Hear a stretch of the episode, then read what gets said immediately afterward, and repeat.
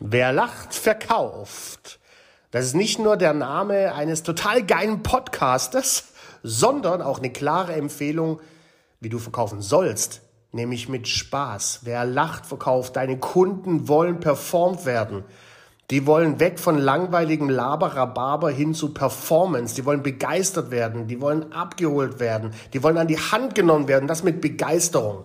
Also entwickel deinen Leitfaden, deinen Sales-Pitch mit ganz viel Begeisterung. Die wollen begeistert werden und zwar mit Spaß. Wer lacht, verkauft.